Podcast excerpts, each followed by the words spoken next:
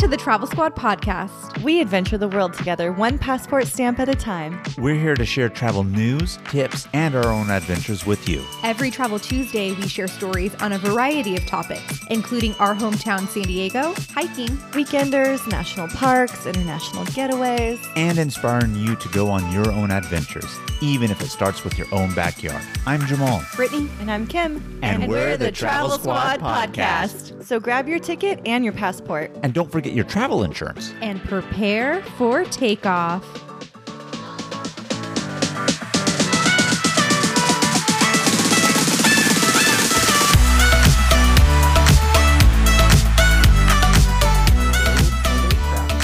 Hey, squaddies.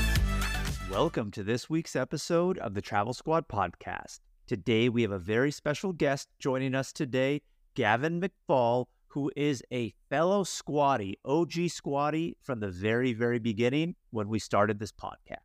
And in this episode, we're going to talk with Gavin about his 14 month long backpacking trip. He traveled all around the world and he visited 19 different countries. He even obtained a work visa and he worked two different jobs in Australia during this trip. I loved this interview with Gavin. He was so easy to talk to. It was so fascinating to hear about his trip. And I always think that these extreme long trips are really fascinating. I'm so interested in how people make them work. And Gavin really gave us all the details. He shares how he saved, how he worked, how he sold his belongings to afford the trip, how he planned, how he made friends along the way. There's a ton of inspiration and a ton of good tips in this episode.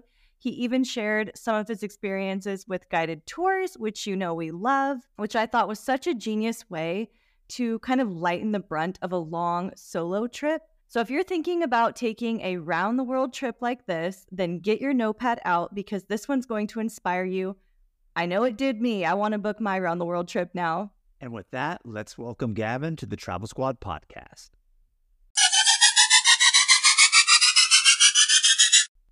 Hello, Gavin, and welcome to the Travel Squad podcast. We are so excited to have you on the show. We've been going back and forth a bunch on Instagram DMs, and we've been following your trips, and we're so excited to have you on. Thanks for joining us today. Absolutely. It's an honor. Oh, I love that. So, we've been following your trips. You have been very busy and going all over the world, and we're so excited to dive into it. But we like to start every episode with a guest on going way, way back to one of your first travel memories that sticks out. Yeah. So I've been traveling basically my entire life. My grandparents own uh, a cottage up in Ontario, Canada. And I grew up in West Virginia. My parents are from New York. So we would always just do a road trip up. We would stop in Ithaca overnight and then just drive up into Canada the next day. So I always just remember since I was a little kid sitting in the back seat, my parents' rule was always don't talk to the immigration officer unless they ask you a question directly. Uh, so that's just something I've always grown up doing. And then when I was in middle school, my brother went on a band trip uh, to Europe for two weeks during the summer. And I was so, so jealous. And after that, I had to convince my parents to send me on a school trip. And I did. I made the PowerPoint presentations, I had the poster boards, I worked them over and they eventually relented. They sent me to Costa Rica when I was in the eighth grade for a week with the school, and it was just an eye-opening experience. And since then, it's been travel's been something that I've made a priority in my life. I studied abroad when I was in college, and then I planned to do this whole trip around the world in 2020. Obviously, that did not happen. So then it just kept getting pushed back, and it grew and grew and more. And then I just set sail. So, what was your motivation to take a trip? And for our listeners, Gavin, you took a 14 and a half month long journey around the world, hitting 19 different countries. Yeah. What so was your motivation behind even taking a trip of this length? So it originally started with me and a few friends in college. We planned on doing an Australian work and holiday visa, which is a visa that Americans can get and they can go live and work in Australia full time for a year. And if you do a certain amount of days in Australia working, you can have a second year put on if you did certain jobs. So it originally started as my friends and I were going to move to Australia for a year. We are going to go live in the outback. We were going to have a great time. And then just the course of life, my friends had to back out of the trips for one reason or another. And I said, well, I'm, I'm still going to go. That's not going to stop me. And during the pandemic, I really explored the travel side of YouTube and Netflix and podcasts. That was something that helped me cope with the pandemic and isolation. Um, and that's how I found the Travel Squad podcast. And that's how I listen to you guys a lot. But those other videos that I also saw people, they were doing six month trips in Southeast Asia or four months in Central America. And I said, well, uh, Australia's right there. I might as well go do it. So a lot of that motivation, inspiration was seeing other people do it and saying, hey, it's possible. And then me also saying, well, I've already committed. I've told all my friends I'm going to do this trip. I'm not going to back out. So I have to do it. Mm-hmm. And also for myself, I've, uh, since I've been a kid, The Amazing Race has been my favorite TV show. Uh, I dream about competing on it on a daily basis. So that I got to go and see places that I've watched on TV growing up that I've had this desire to go to. And now I had the chance and I took it. Well, let me tell you something real quick, Gavin. You really like melted my heart in some sort of way when you said the amazing race because I love the amazing race. Also, I want to compete on the amazing race. I've talked about applying with Brittany. We haven't yet, not for any particular reason, but she doesn't seem to necessarily be too gung ho on it. So I'm seeing a potential teammate applicant right here. You have my Instagram. All right. perfect. Perfect. But what you were saying about Australia and that work holiday visa, it brings a lot of questions to mind. One, was that the first place that you went starting your travel journey for that duration of time, or was that just one of the places? And how easy is it to get that type of visa? Obviously, I'm sure coming from other countries um, in the world, it may be a little bit more difficult, but as an American, was it very easy to get? And what type of hoops did you have to go through to get that? Yeah, so I actually started my trip around the world in Mexico. Uh, when I had started my trip, the Australian borders hadn't opened yet. So I was still having to deal with wearing the mask, COVID tests, and everything. So I started in Mexico and did three months going down to Panama. Uh, and by the time that I got to Panama, the Australian borders had opened, and I had already gotten my visa at that point. And it's actually pretty easy to get the visa as an American. You just have to hit a certain amount of requirements. The number one requirement is that you are 30 years of age or younger when you enter Australia. So they want young people, they want backpackers, people that aren't going to go and establish a life down there. And then I also had to show them that, that I graduated from university. I had to have a degree. And in addition to that, I also had to upload a screenshot of my bank statement just saying that I had at least 5,000 Australian dollars in my account. So they knew that I would be showing up with a little bit of money. Then I just sent that to the Australian government and they emailed me back about three weeks later with my approval letter.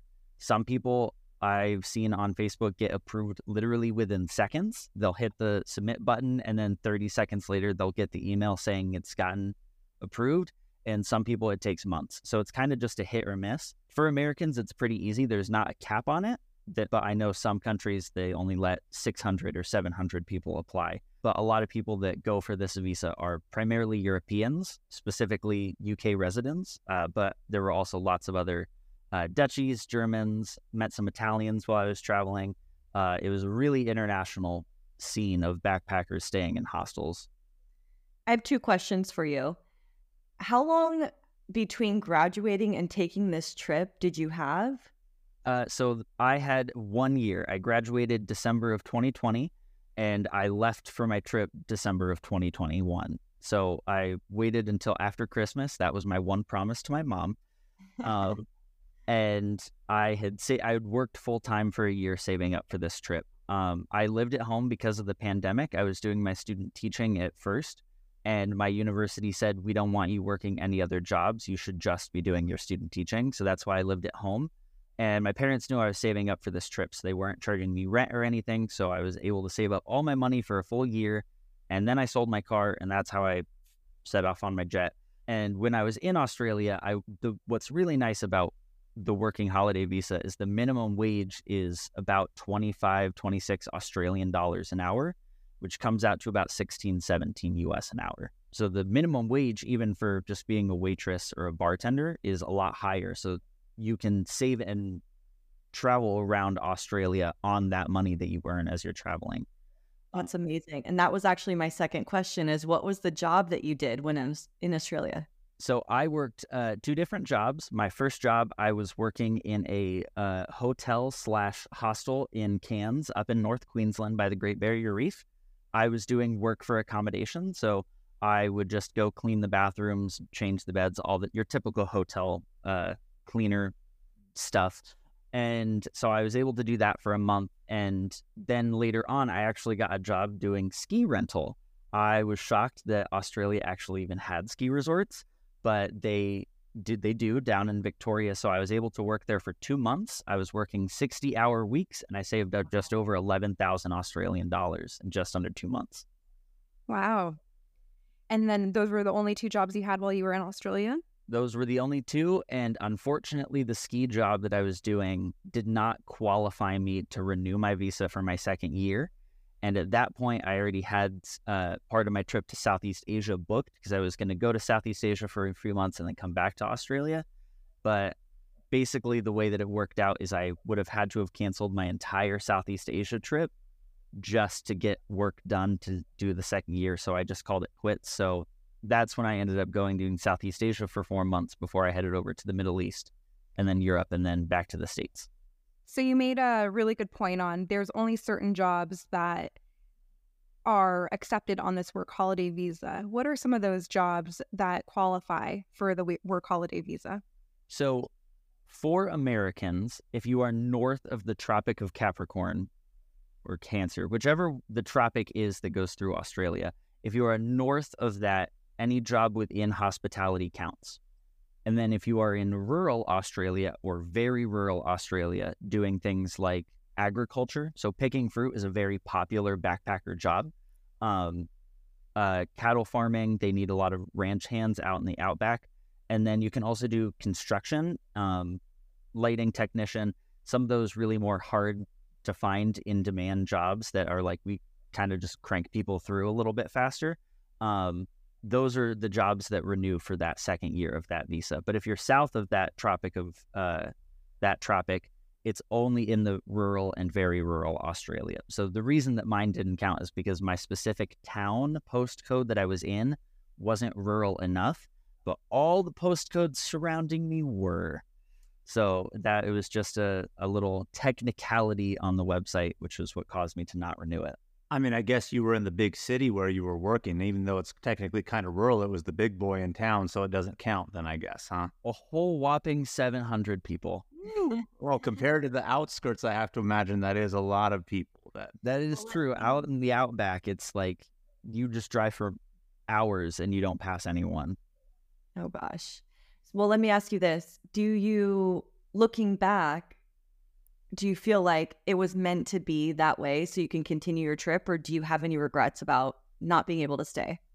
I think that the universe aligned in a way that i benefited from not being there for another year. If i was there for another year who knows? The universe could have put me on different paths. But when you're backpacking the people that you meet and when you're staying in hostels you really form a unique connection because you're in a very unique situation together. You take a bunch of 20 Western people and they're all drunk and you plop them somewhere in the middle of Southeast Asia, it's going to be an interesting experiment regardless. Um, so the people that I met when I was backpacking through like Vietnam and Thailand and Cambodia were some of the most amazing people that I ever got to meet. And I'm still friends with them. We still have group chats. I just messaged them half of happy 4th of July. We won 1776. And all the Brits were like, yeah, whatever we have health insurance. it you just make those connections. So I don't like to think of it of what could have been versus what was, and more of just appreciative of the experience that I did get to have. Um, that was something that I had to that I reminded myself a lot on my trip is how fortunate and privileged I was to be in the position that I was because I know that not everyone can go do a 14 month trip around the world. I, I had to sit down and recognize that. That made every connection every sunset, every rooftop bar that I went to that much more special. Rooftop bars, yes, representing. So many. I loved them. yeah, I really love what you said about that because I mean, as one door closes, so many other opportunities open, and it like just your mindset on, you know, I'm just going to take it day by day and see how things go, I think is a really great mindset to have. Hey, Squaddies, we want to share one of our favorite travel products with you. Liquid IV is a category winning hydration brand fueling your well being while traveling. One stick fits into 16 ounces of water to give you three times the electrolytes of traditional sports drinks and hydrates you two times faster than water alone. Their half ounce hydration multiplier powder packet is the one product you need in every suitcase, carry on, and day pack. We use it while flying on planes because flights can be so dehydrating. We use it when we feel jet lagged, when we're out on a hike, and after a long night out that has us feeling worn out. In just one stick, you get five essential vitamins B3, B5, B6, B12, and vitamin C. Liquid IV also now comes in 12 delicious and refreshing flavors to keep your hydration routine exciting. Our favorites are the lemon lime and tangerine with immune support. It's made with premium ingredients, all non GMO and gluten, dairy, and soy free. Get 20% off when you go to liquidiv.com and use Travel Squad Podcast at checkout. That's 20% off anything you order when you shop Better Hydration today using promo code Travel Squad Podcast at liquidiv.com. Hey, squaddies, let's take a quick detour to talk about our travel itineraries that we've created just for you. We just launched several new international trip itineraries, including Tulum and Japan. This is on top of the itineraries we already have for U.S. trips like the Hawaiian island of Kauai, the U.S. Virgin Islands, as well as national park trip itineraries, including Utah's Mighty Five National Parks and a week at Grand Teton and Yellowstone. These fully built out 20 to 30 page PDF guides are available for instant download on our site right now. Every detail of the trip is laid out for you, so all you have to do is download, book, show up, and have fun. The itineraries tell you where to fly into, the exact route to take, where to stay, park entrance prices, where to eat, driving distance between attractions, the things to see and do, even the hikes we recommend, their mileage, and the time to allot for each one. And believe it or not, so much more. Be sure to head over to travelsquadpodcast.com to download your very own comprehensive travel itinerary today. But let's go back to the start of your trip. So you went to Mexico and you were doing three months in Central America and you made it down to Panama. Tell us a little bit about that first part of your adventure. Did you do that completely on your own? How did you plan that? I mean, you had 14 months kind of planned out in advance. So, how much planning did you do each step of the way?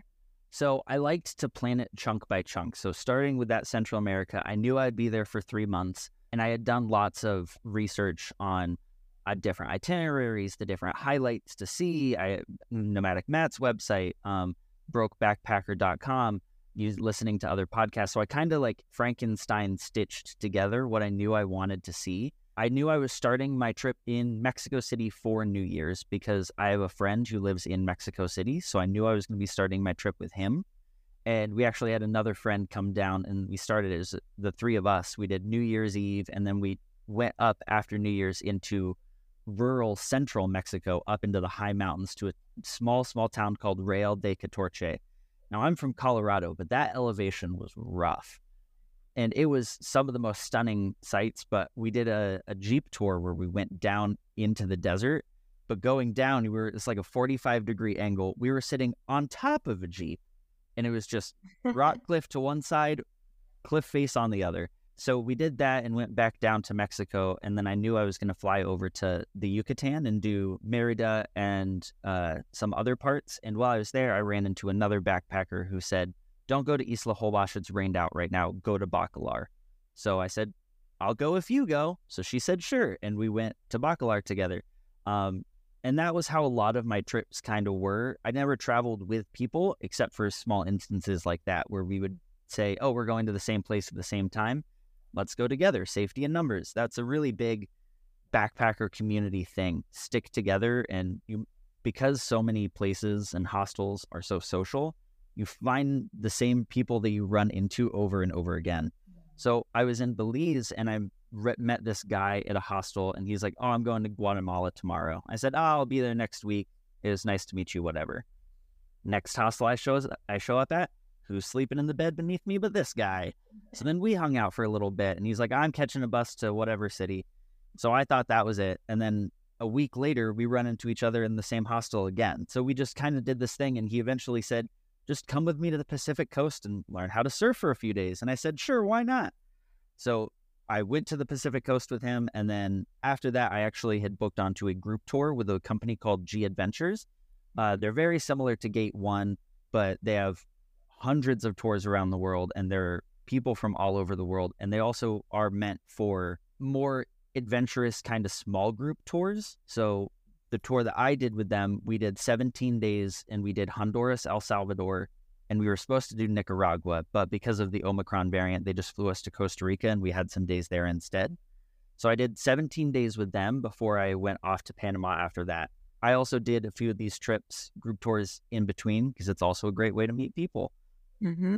So I that's when I would travel with people. And then if I would meet people along the way that we were going the same direction, we'd get a taxi or a bus together. But for the most part, it was solo.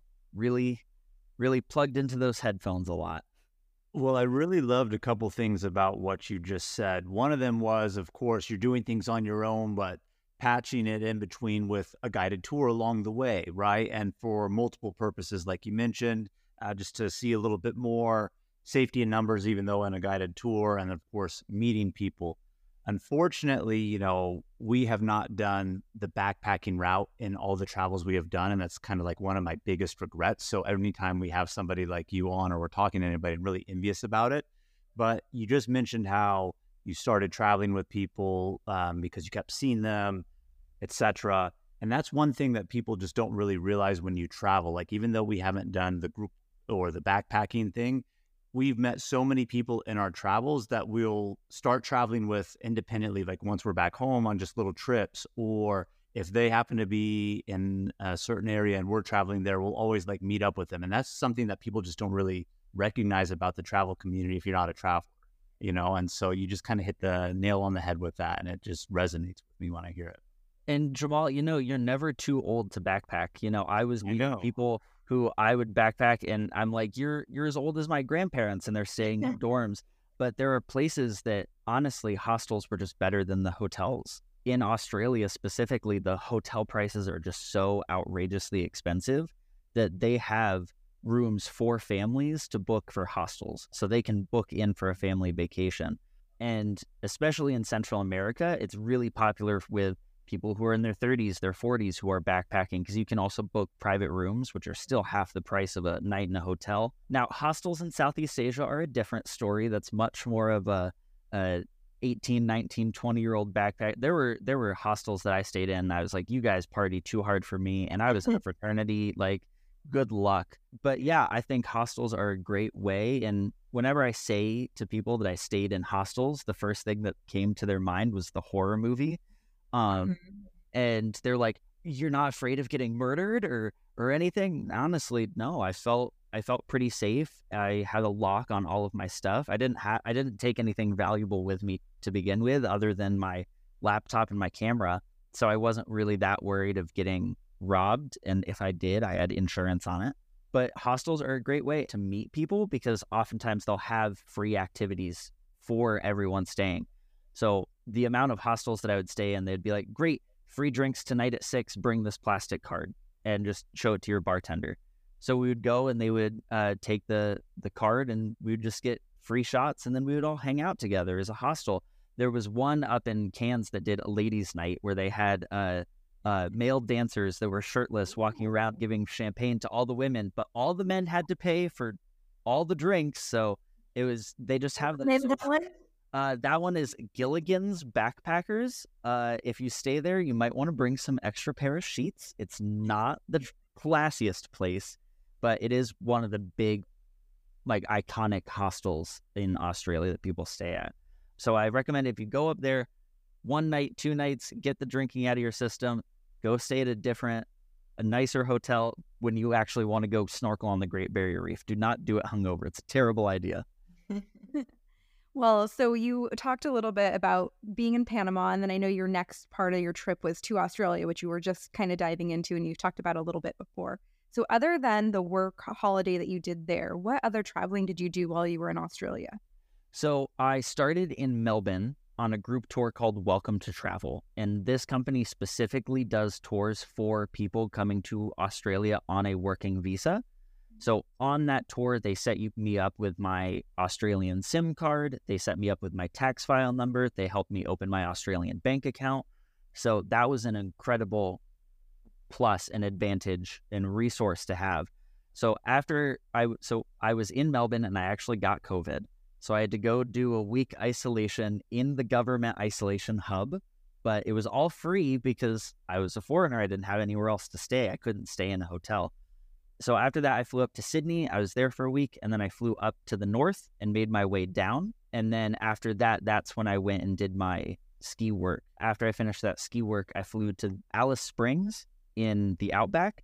So I got to see Uluru because that was like the one big thing I really wanted to see in Australia before I had left. And then after that, I took a 22 hour bus ride up to Darwin, where that's where I flew from Darwin to Indonesia to start my four months through Southeast Asia.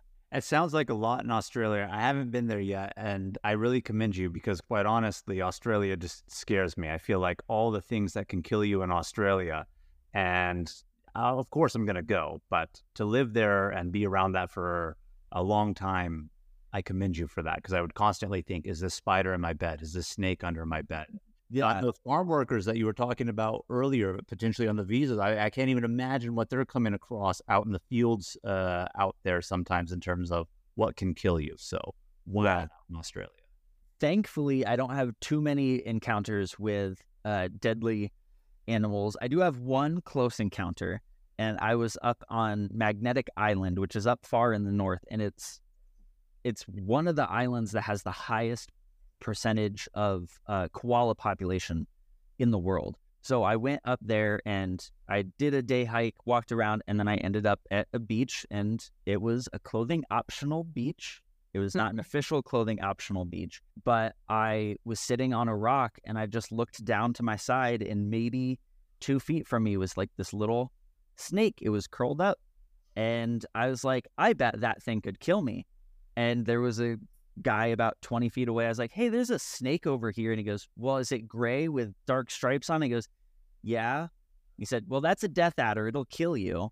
Um, I don't think I've ever ran faster in my life. Thankfully, that was the only deadly animal encounter I had. But the rule of thumb is just in Northern Australia, stay out of the water. Honestly, that that's yeah, the spiders are scary, the snakes are scary. It's the crocodiles that are the worst. So just stay out of the water and don't go out in the bush and you'll be fine.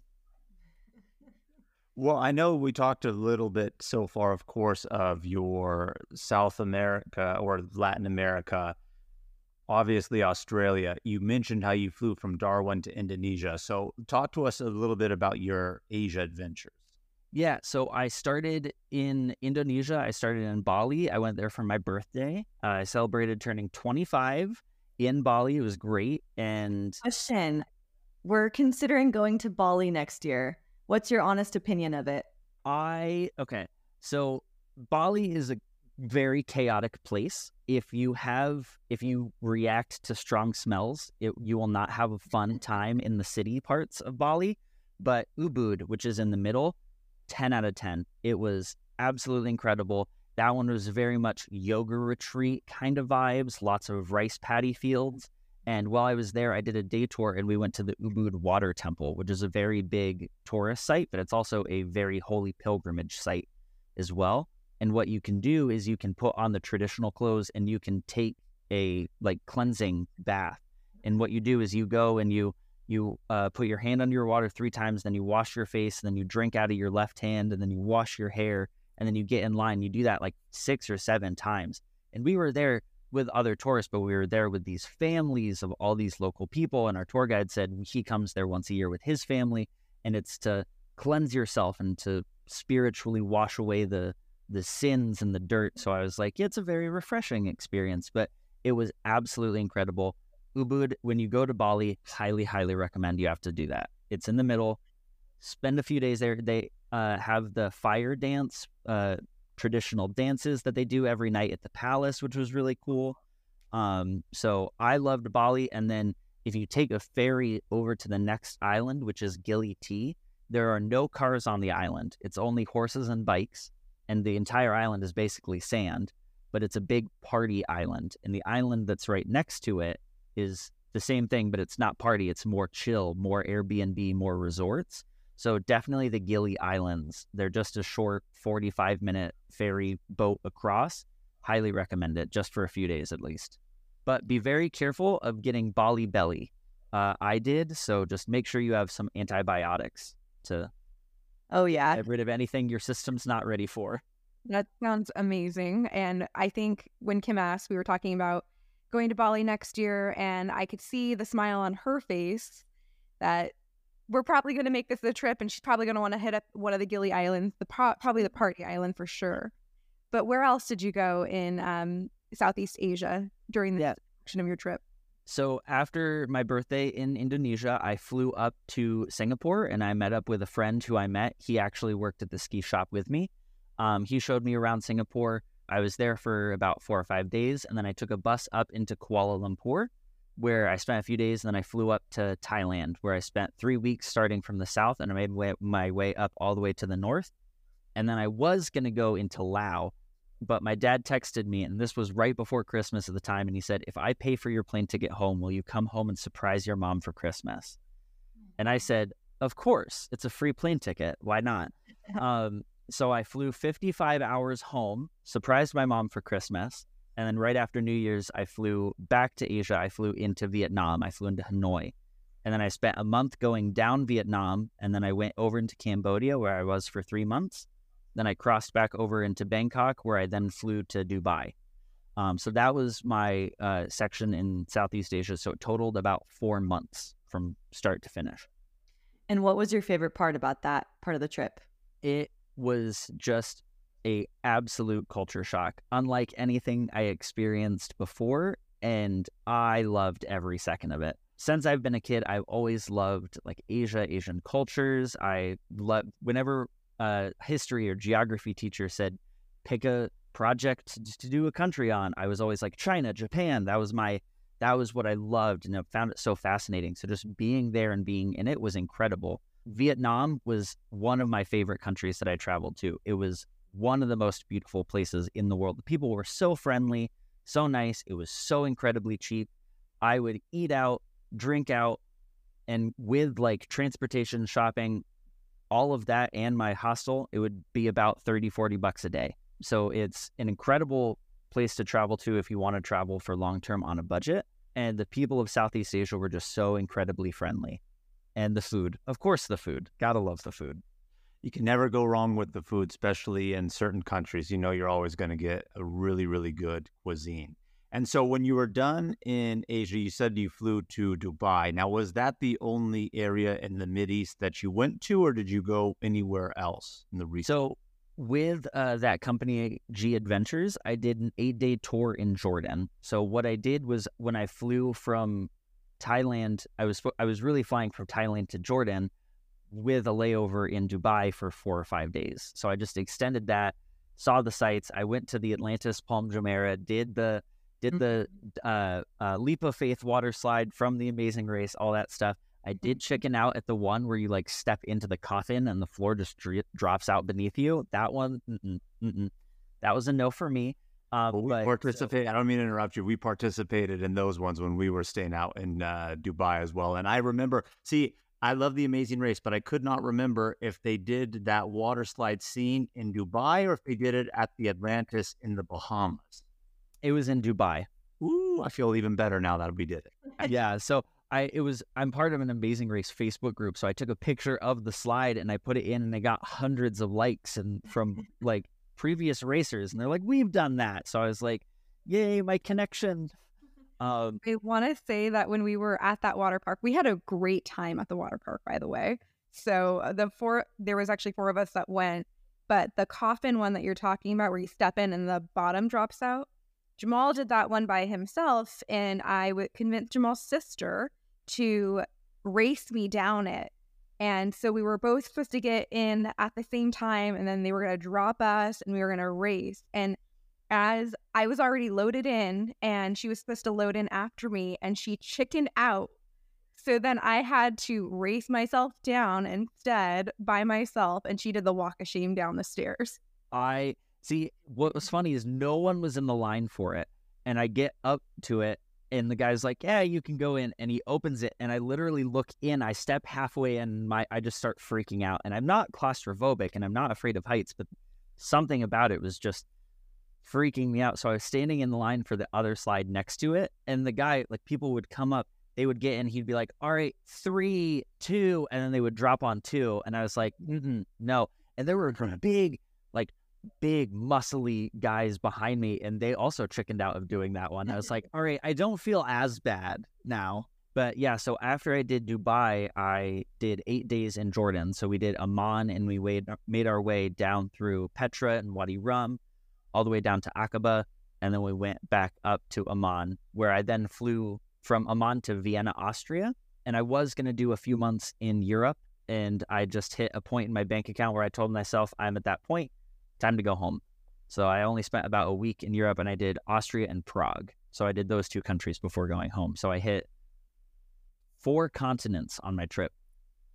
So unfortunately, you probably hit the most expensive places at the very end when they're sitting there, you know, on the euro at that point in time too. So yeah, and I guess that kind of brings up a point to another question that I have that I'm sure I know the answer to. But of course, I imagine all of this was funded from your savings that you talked about earlier minus what you were working for in Australia because I can't imagine you worked anywhere else on this journey. Just had the visa in Australia to work legally and then made money there and plus with your savings. Yeah, so I paid for this trip with four kind of big like chunks of money. The first one was my savings from living here and working for a year.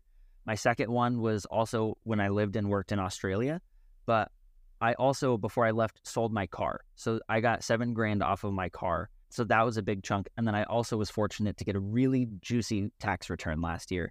So, all in all, total, this whole 14 months around the world cost me just north of about $20,000, which for a trip, that sounds like a lot of money. But then when you look at the cost of how much it costs to live in the US for a year, you're like, wow, it is not a lot.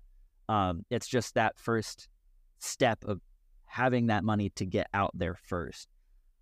Well, in some places, 20 grand won't even get you a year's worth of rent, right? So you had places to stay, food, your transportation, activities, everything that you did. So you're right. In the grand scheme of things, that is not very much. But to your point, you are correct. You just kind of need that initial boost to kind of get you there to get started, which I know is hard for a lot of people. But making it work on not that much money to compare to, like you said, rent prices or mortgages, even in the US. Yeah, absolutely. And it also helped to just actually track. I tracked every penny that I spent, with the exception of like the ATM withdrawal fees. Those were the only ones I didn't really count.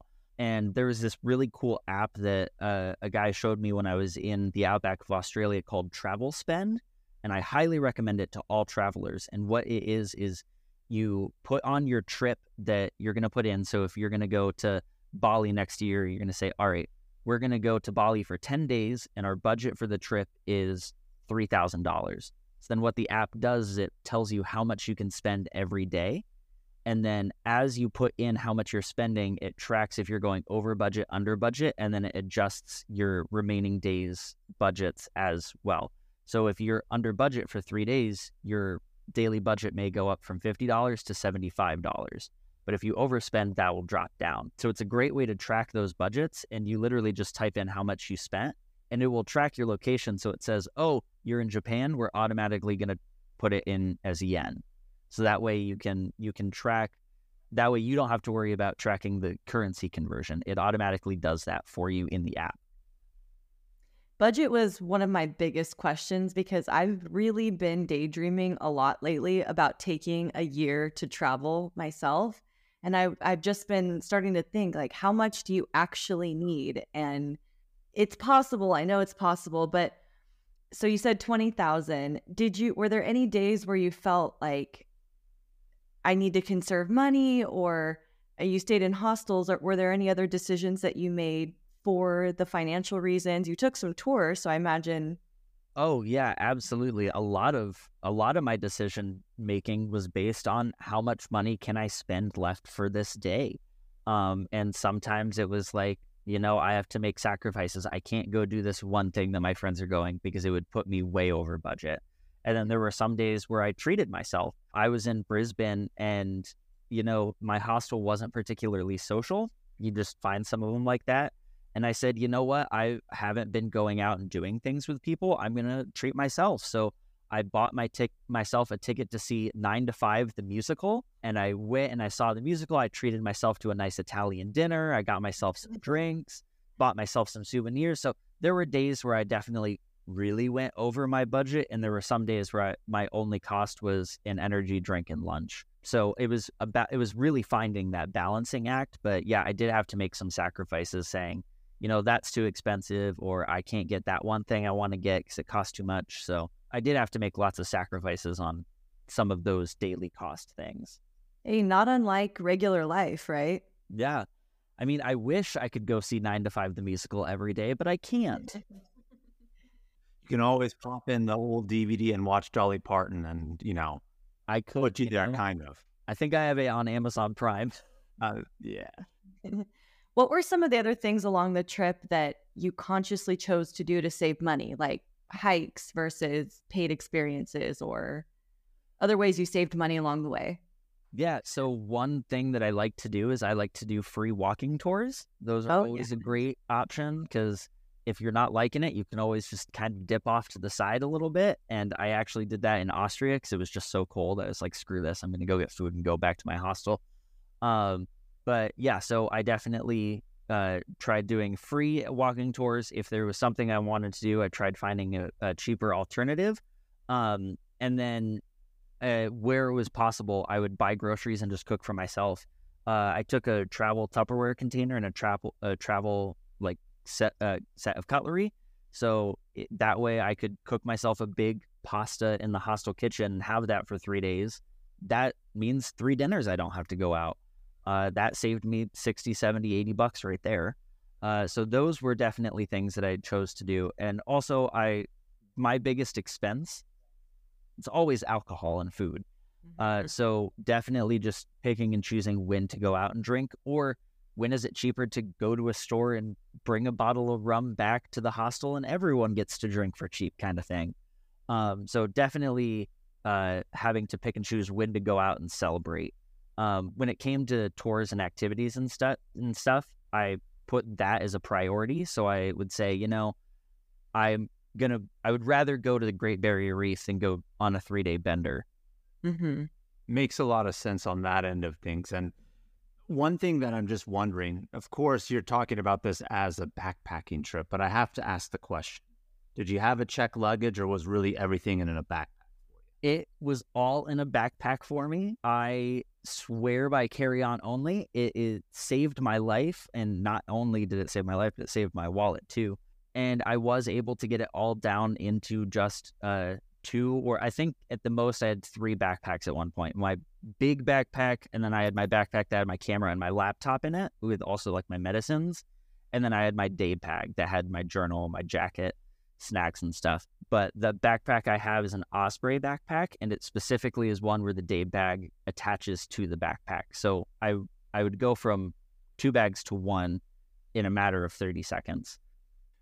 If you got the Osprey, you're already ready to go for the amazing race. I can tell you that. Oh yeah, I am ready to go, Jamal. Just let me know when you want to film an audition.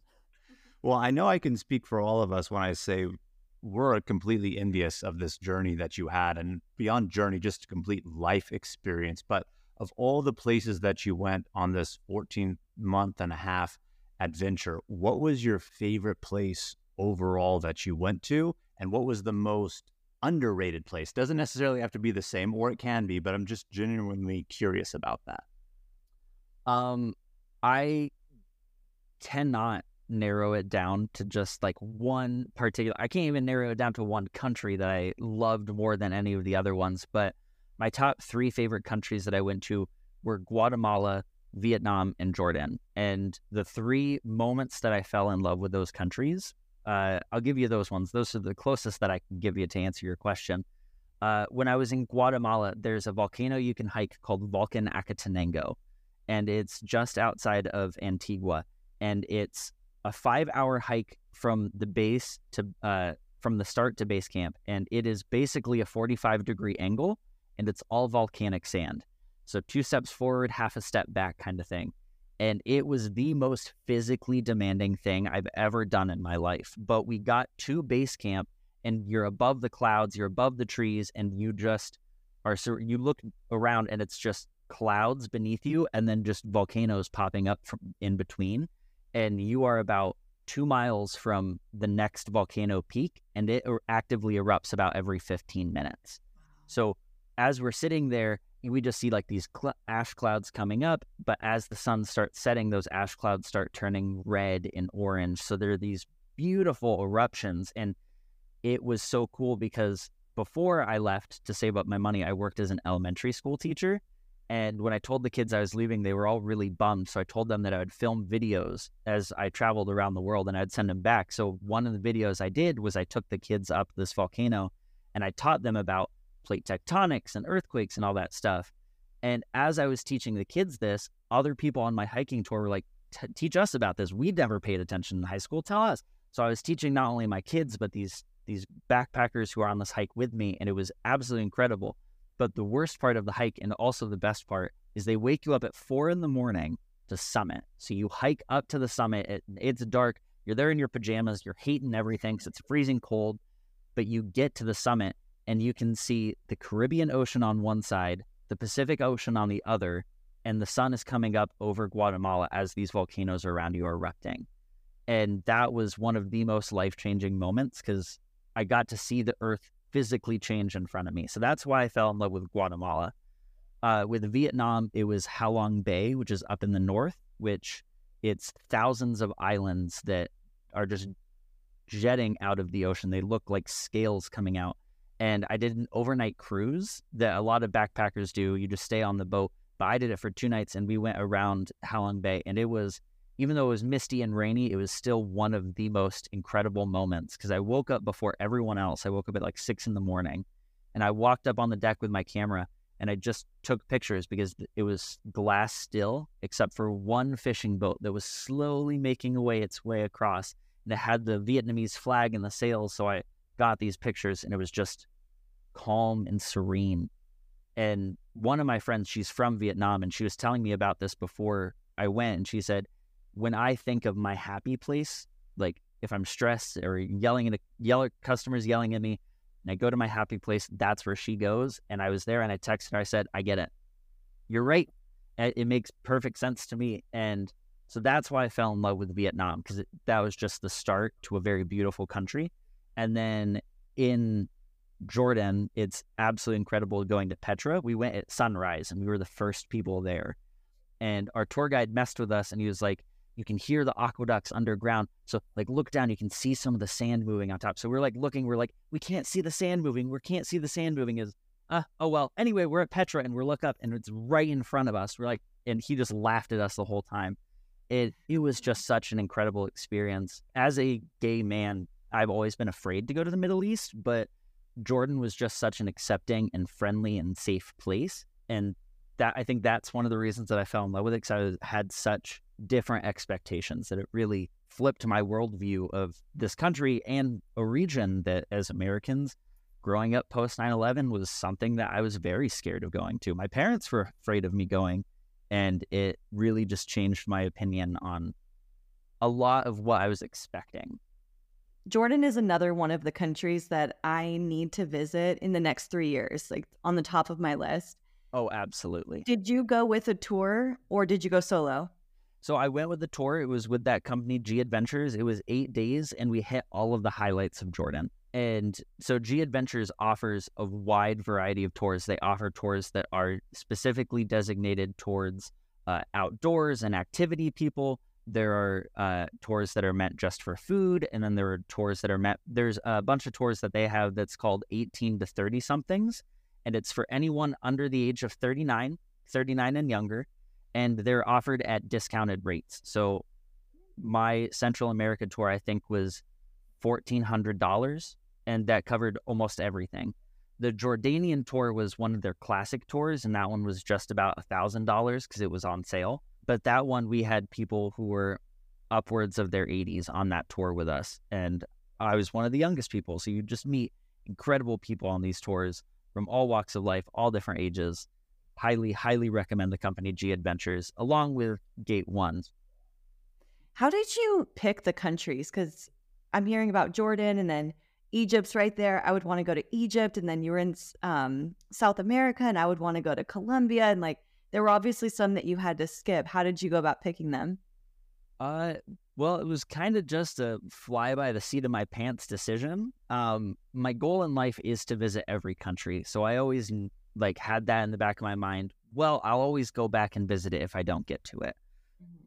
Egypt was one that I really wanted to travel to, but it's one that I know I want to travel to on a tour. Yeah. It's also one that I know that my brother and sister in law want to travel to. So I we kind of agreed that maybe we'd do that as a sibling and significant other tour in five to ten years. So I tried picking tours on not only where I wanted to go, but also where does my family want to go with me.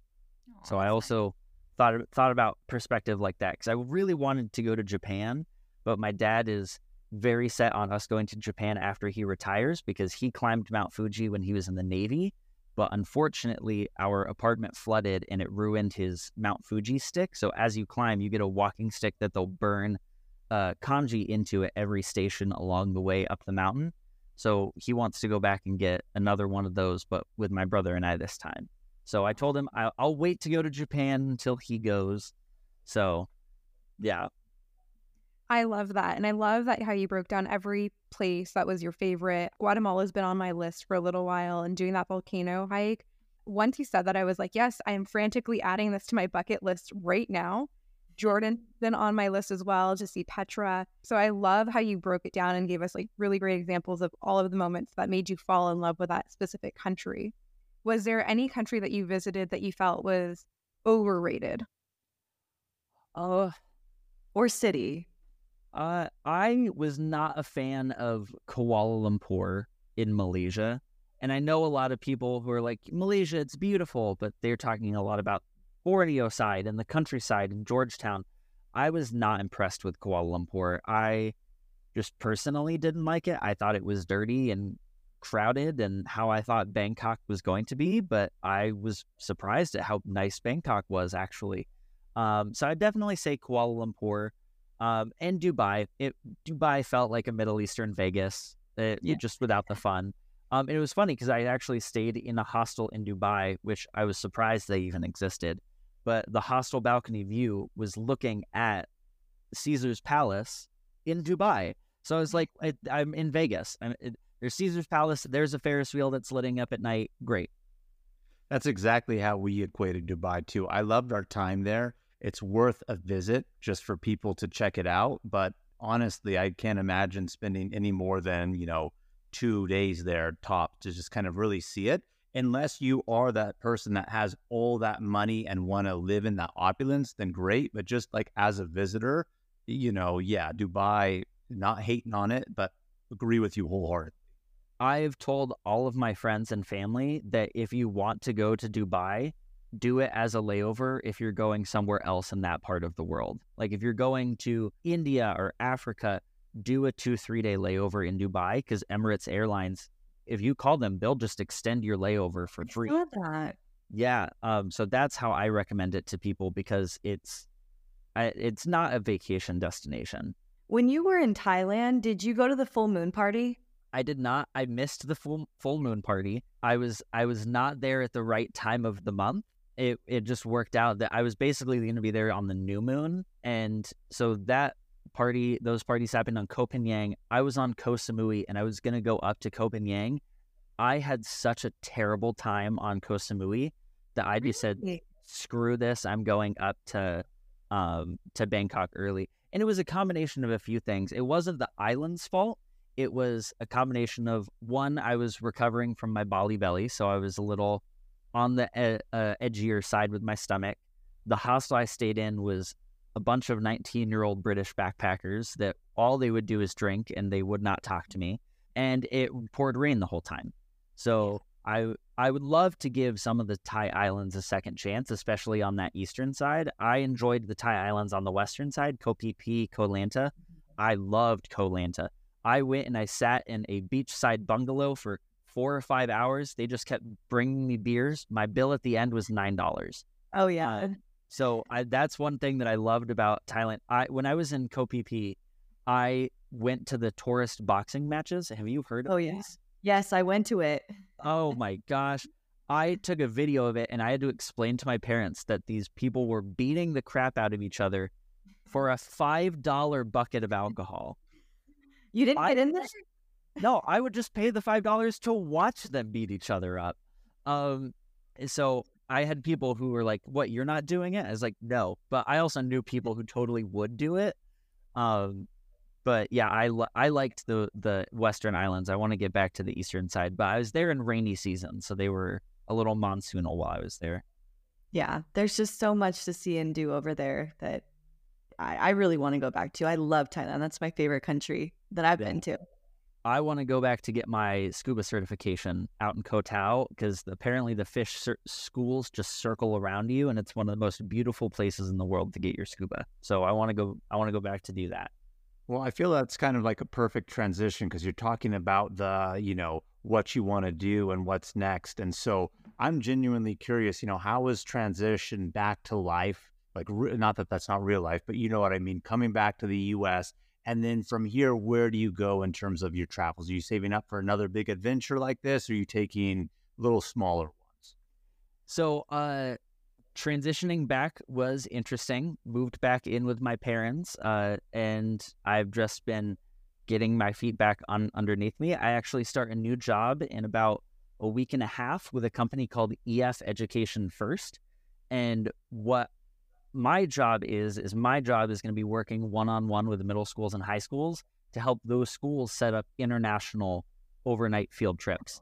So the company that I went to Costa Rica with is now the company that I work for. Uh, Yeah, so that I definitely brought that up in my interview. They're like, "Yeah, you're an alumni." Um, so that's my new job, and I'll get to travel with that work as well. So I'll be going to Europe next sometime next spring or summer. I'm not sure when or where, but they do send me on tour with the schools every so often. So I'm saving up to do a, another backpacking trip to Europe, especially because this last one got cut short. So I'm gonna do I'm to finish up my Europe part of my round the world trip next year. So that's that's my next trip, big trip coming up. But I also have a few trips planned throughout the U.S. through the fall. I'm going to Seattle in September, and then my family and I were going to Maui for Thanksgiving this year. Oh, that's Jamal's favorite place. You know me, Kim. You know me. No, I love that. Have you been to Maui before, Gavin? I've not been to Hawaii before. Uh, Okay, so, only- so you're so you're gonna love it. You know, the girls rag on me because you know, when we did our Maui episode, they were like, Jamal's coming off like he's hating, and I'm not hating, but you know, for how much people talk about, I love Maui. Maui's great, you know, and I want to reiterate this to defend myself. You've been to Kauai. I loved it a lot more, and that was my first island. So, you know, th- that's why Kim says that. But if you haven't been to Hawaii, you're gonna love it. This I can say. That's for sure. Well, Yeah. Gavin, I think you're going to have a problem because you've been so many amazing, beautiful places in the world that sometimes US places don't really match up when you've seen the amazing stuff out there. I have to disagree. I think the U.S. has some of the best natural beauty in the world, and You do. I live I live out here in Colorado. Like, I mean, I got the Rocky Mountains literally just to the west. That's how we determine what direction we're driving out here. Um, but yeah, no, like coming from this trip around the world, people are like, "Well, you don't want to travel the U.S. anymore." I'm like, "No, I've since I've traveled around so much, I've realized how little of the U.S. that I've traveled to, and I've Yeah. still been to 20 plus states. So I definitely have more trips. I actually just got back from Chicago a couple weeks ago. I had never been to Chicago, had very low expectations for it, but my boyfriend's out there and he's like, come out for Pride weekend. I said, yeah, sure. And it was one of my favorite cities that I've been to in the US. It was absolutely incredible. We When I was there, we did the Ghosts and Gangsters walking tour. Oh my gosh, I loved it. It was so cool. And people make fun of me for liking ghost tours, but in reality, they're just history tours. Um, Mhm. so that's, I think, a great way to get into seeing cities is to do a history tour, go do a ghost tour. Yeah, we did a ghost tour while we were in Savannah, and it just did have so much history. They brought you to all of the historical squares. You learn about historical events, and it just gave us like doing the walking tour just gives you just such a great layout of a city so that when you go and explore it by yourself, you're like, oh, I kind of have the lay of the land on top of some of the history. So if you haven't been to Savannah, it was another city where we've heard a lot about it. I kind of had low expectations and it completely blew me out of the water. 100% go back again. And I would completely agree with you that the US is one of the most beautiful places. And there's so many different states with different geological landscapes and so much diverse beauty in the US that we're trying to hit all 50 states. We're also trying to hit all of the countries. I told Jamal the other day, I said, if we do five countries a year, we will hit all 195 in 33 years. And so he was like, oh my God, you're ridiculous. But I think that sounds attainable. Right. Yeah. I was like, I can break this down by year. Yeah. I- I mean, A trip like Gavin I did. I did 19 in 14 months. I think five a year is very much a great goal, Brittany. Thank you. Appreciate that. Well, Gavin, as we wrap up this interview, is there anything else that you want to tell our listeners about your trip or anything in general? I would have to say, just any experience that you can traveling, get that experience. Whether it's a weekend away in your home state or uh, a family vacation for a week to a new country or 14 month trip around the world, just getting out there and experiencing life is a way to not only learn about yourself, but learn about everyone else who calls this planet home. There's 8 billion of us, might as well make some connections, right? Absolutely. This has been a great conversation. So interesting. I definitely want to see a lot of these pictures and videos that you were mentioning. And it was just really, really great talking to you. And I can't wait to see where you're going to go next. Awesome, awesome. Thank you so much. I'll make sure I get those pictures sent over to you. Yeah, and I keep li- I'm keeping listening to the podcast. You got a subscriber, so yeah. Excellent. And just let our listeners know real quick where they can find you on Instagram or any other social media. Yeah, if you want to follow me on Instagram, my Instagram handle is at gavman underscore 97. So that's how you can get a hold of me. And, you know, I had a great time here conversing with you guys. And when Travel Squad launches group tours, mm, send me an email. I'll be one of the first ones to sign up. We will. Email Gavin. Yeah, Gavin, Yeah. you're you're an honorary squaddie for life from now on. Fuck yeah. Ah, love it. Thank you so much, Gavin. Awesome. Thank you so much. Thank you, squaddies, for tuning into our episode this week with Gavin. Keep the adventures going with us by following us on Instagram and YouTube at Travel Squad Podcast and send us in your questions of the week. If you found the information in this episode to be useful, or if you thought we were just plain funny, please be sure to share with a friend that would enjoy it too. And as always, please subscribe, rate, and review our podcast, and tune in every Travel Tuesday for new episodes. Stay tuned for next week's episode. We have some more amazing adventures and tips in store for you. Bye, squaddies. Bye.